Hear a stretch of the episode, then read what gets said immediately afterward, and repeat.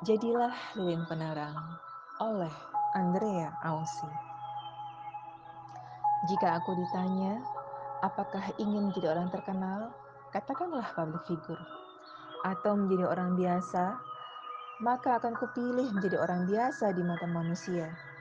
Tetapi menjadi manusia yang luar biasa di mata Allah Subhanahu wa taala. Aku ingin bisa berbagi rizki yang kumiliki untuk mereka yang membutuhkannya berbagi ilmu yang kumiliki untuk mengajak dalam kebaikan, dan mempergunakan umurku dalam beristiqomah di jalannya. Impianku tidak muluk, cuma ingin berkumpul bersama orang-orang yang kucintai di janahnya kelak. Teringat pesan Rasulullah Shallallahu Alaihi Wasallam, tidak akan bergeser dua kaki seorang hamba pada hari kiamat. Sampai dia ditanya, umurnya digunakan untuk apa? Bagaimana ilmunya diamalkan? Hartanya yang didapat dari mana dan digunakan untuk apa, serta tubuhnya digunakan untuk apa. Hadis riwayat At-Tirmizi dan At-Tabrani. Menjadi seorang public figure harus memiliki mental yang sangat kuat, nak.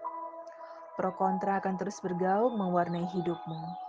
Baik fans maupun haters, tanpa disadarinya menuntutmu menjelma menjadi sosok yang sangat sempurna sesuai imajinasi mereka sendiri.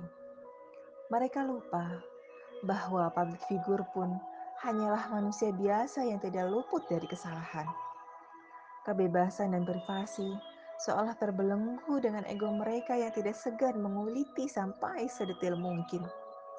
Mereka tidak peduli bahwa ada luka dan tangis yang terpaksa harus tersamarkan dengan senyum tawamu.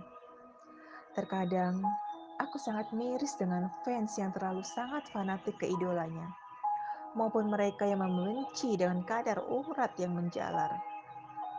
Dulu, aku pernah merasakan saat banyak orang datang bergelayut mesra karena hartaku. Sangat sulit membedakan antara senyum mereka yang ikhlas atau yang palsu. Aku selalu berusaha menjadi penerang untuk mereka, walau beribu pertanyaan selalu bergelayut di otakku. Hingga kejenuhan menyapaku atas kepura-puraan hidup.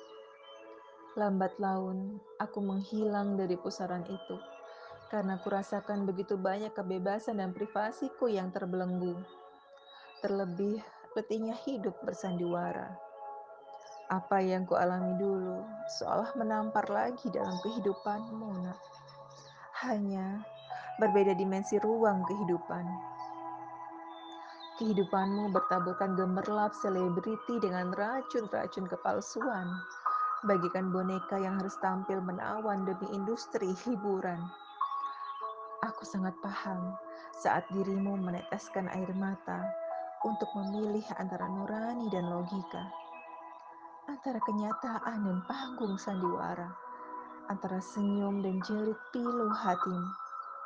Dalam gamangnya hati, engkau tetap melenggok dan merekahkan senyum demi mempertahankan sosok bintang yang gemilau.